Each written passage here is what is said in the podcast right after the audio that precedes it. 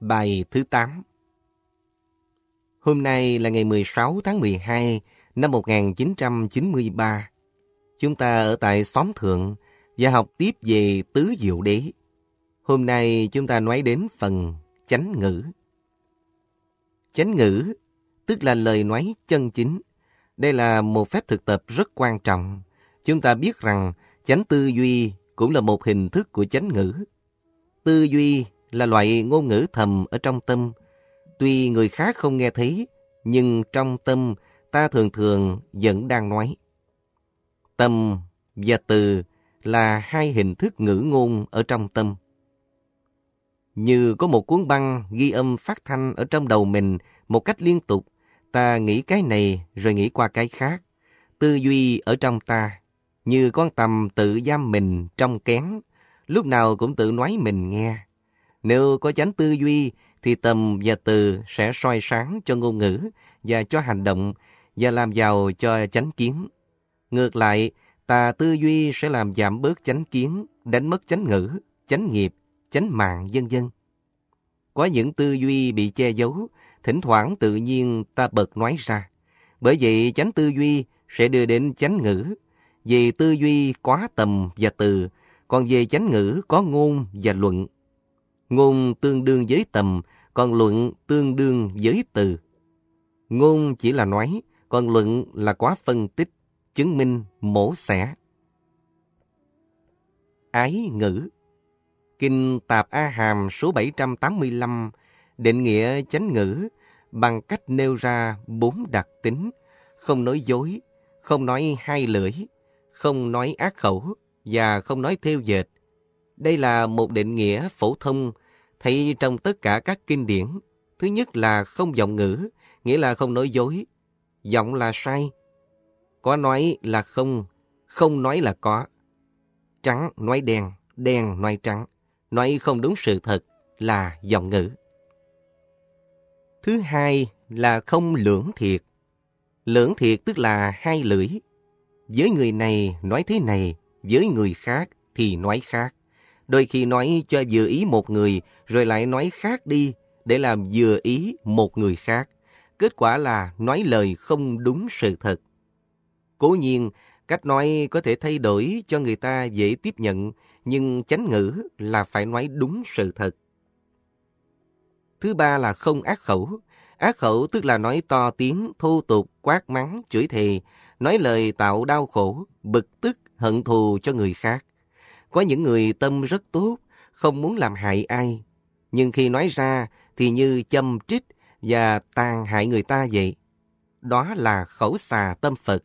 Tuy gọi là tâm Phật, nhưng thực sự bên trong còn có quá nhiều nội kết, cho nên cái miệng mới nói lời ác.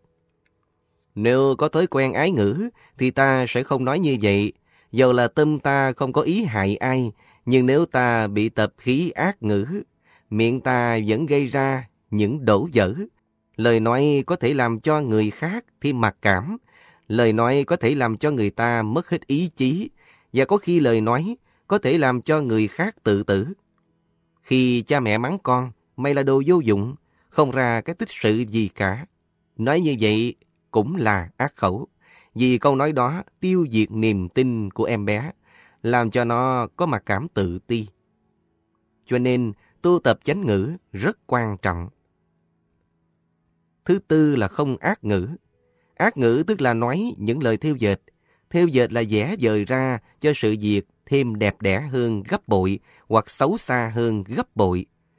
Như nói thế nào làm cho mọi chuyện thê lương hơn hay mỹ miều hơn, giật gân hơn hoặc hấp dẫn hơn mà không cần đúng với sự thật.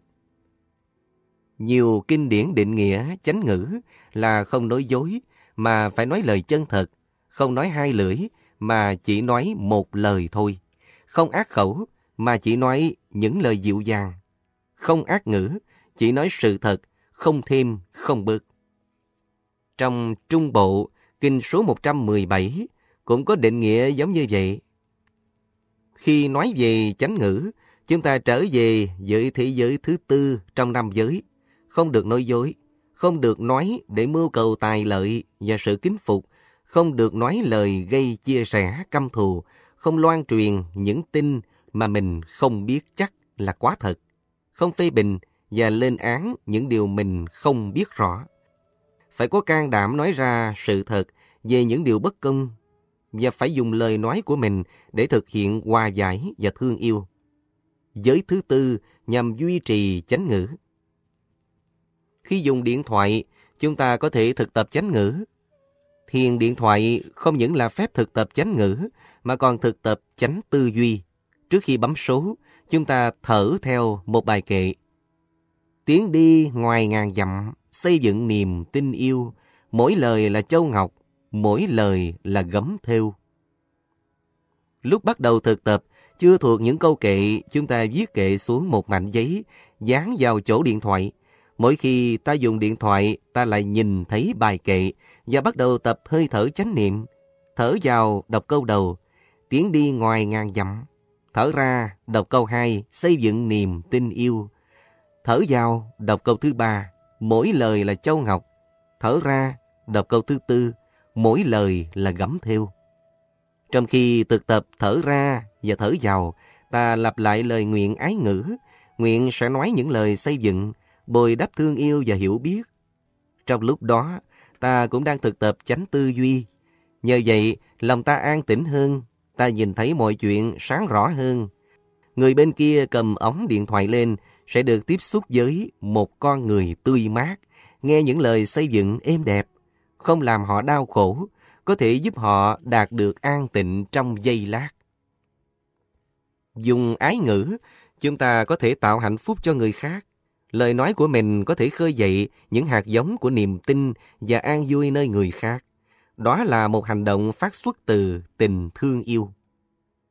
Khi thấy hai người không hòa hợp với nhau, ta có thể dùng lời nói hòa giải để đưa họ tới gần nhau. Quán chiếu vào tâm trạng, hoàn cảnh và nỗi đau khổ của mỗi người, ta có thể luôn luôn tìm ra những điểm tích cực, nói những sự thật tích cực về người này cho người khác nghe sẽ giúp họ hiểu lẫn nhau. Chỉ cần nói sự thật thôi, khi hai bên hiểu nhau hơn, họ sẽ sẵn sàng tha thứ cho nhau, sẽ dễ dàng hòa giải với nhau hơn. Như ở Nam Phi, có một cộng đồng da trắng, một cộng đồng da đen thường thù ghét, kỳ thị và chống đối nhau từ lâu. Ta biết rất rõ là cả hai cộng đồng, dù đen hay trắng, đều đau khổ vì cả hai đều sống trong sợ hãi lo lắng. Người thực tập chánh ngữ trình bày những nỗi khổ đau, sợ hãi, mặc cảm, những ước vọng của cộng đồng này cho người trong cộng đồng kia nghe. Mỗi bên bắt đầu thấy an ninh và hạnh phúc của mình liên hệ tới hạnh phúc của bên kia. Nhờ vậy lòng họ có thể chuyển hóa. Nếu ta đứng về một phe thì sẽ chỉ làm cho tình trạng càng căng thẳng, càng khó khăn hơn. Muốn thành công trong việc hòa giải, ta cần biết nói năng khéo léo, nhưng bản chất nội tâm của con người hòa giải rất quan trọng. Con người đó cần chứa đựng sự hiểu biết, thương yêu, cần được cả hai bên tin cậy, thì lời nói mới có ảnh hưởng lớn lao hơn. Vì lời nói phát xuất từ chánh tư duy, chánh ngữ, chứ không phải là do mưu mẹo và những khéo léo bên ngoài mà thôi. Chánh ngữ là nói sự thật, nhưng sự thật nhiều khi cũng có thể cũng gây ra đau khổ. Cho nên sự thật phải được diễn tả bằng ngôn ngữ khôn ngoan để giúp cho người nghe dễ chấp nhận. Nói một sự thật mà gây tan dở và hư hại thì không phải là chánh ngữ.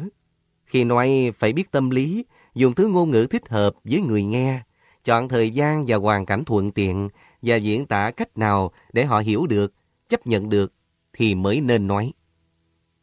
Kinh Pháp Hoa có nói về một vị Bồ Tát hiệu là Diệu Âm.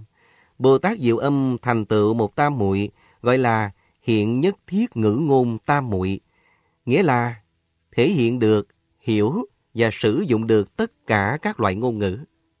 Ngài có thể đối thoại với bất cứ loài chúng sinh nào, vì Ngài hiểu tâm lý của chúng sinh và nói ngôn ngữ nào thích hợp với họ. Vì vậy, chánh ngữ cần chất liệu của chánh tư duy, lại cần chất liệu của nghệ thuật nói năng khôn ngoan. Chúng ta phải học hỏi nghệ thuật truyền thông và diễn đạt. Nhưng hình thức khéo léo có nghệ thuật phải chứa đựng chánh tư duy.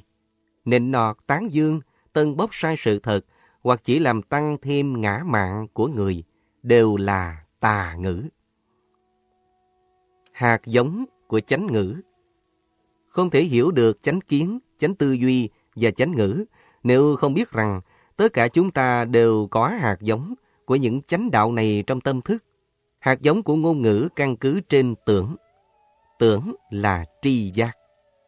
Nhắc lại, năm yếu tố tạo thành con người là sắc, thọ, tưởng, hành và thức. Sắc là phần sinh lý, thọ là cảm giác, tưởng là tri giác. Tri giác gồm có hai phần, năng tưởng và sở tưởng. Một là chủ thể của tri giác, hai là đối tượng của tri giác. Chúng ta thấy một cái bàn, cái bàn mà chúng ta đang thấy và đang sờ vào là đối tượng của tri giác, của tưởng. Còn tự thân cái bàn có thể rất khác. Đối với một con mọt đang ăn cái bàn thì đó là một kho thức ăn. Cũng một dòng sông, đối với con cá là nhà cửa, lâu đài của nó, mà đối với chúng ta đó là cái chỗ để lấy nước tắm và giặt. Khi hai người ghét nhau, thì trước hết họ ghét cái đối tượng tri giác, cái tưởng của họ về người kia. Nhưng tự thân người kia so với ý niệm mình có về người kia thường rất khác nhau. Hai kẻ yêu nhau cũng vậy, người được yêu khác với hình ảnh trong tri giác người đang yêu. Cưới về ba bốn năm sau mới thấy được một phần sự thật. Vậy, tri giác có thể rất sai lầm, rất khác với cái sở duyên duyên đã giúp tạo ra đối tượng của tri giác. Ví dụ như, ta chụp ảnh cây bồ đề. Nhìn hình ảnh ta thấy cây bồ đề, nhưng đó chỉ là hình ảnh cây bồ đề thôi. Cây bồ đề thật ở ngoài không phải là cây bồ đề in trên phim ảnh. Chánh kiến tùy thuộc vào tưởng. Vì thế, ta phải luôn luôn dùng chánh niệm, phải trở về khám phá những thiếu sót, sai lầm của tưởng. Đó là phương pháp duy nhất để cho cái thấy của ta bớt sai lầm, để tăng thêm phần chánh kiến. Chánh kiến mạnh thì tư duy mới vững vàng được. Uẩn thứ tư là hành. Hành tức là những hiện tượng tâm lý phát khởi trong ta. Vui, buồn, giận, ghen, thương, ghét đều là hành.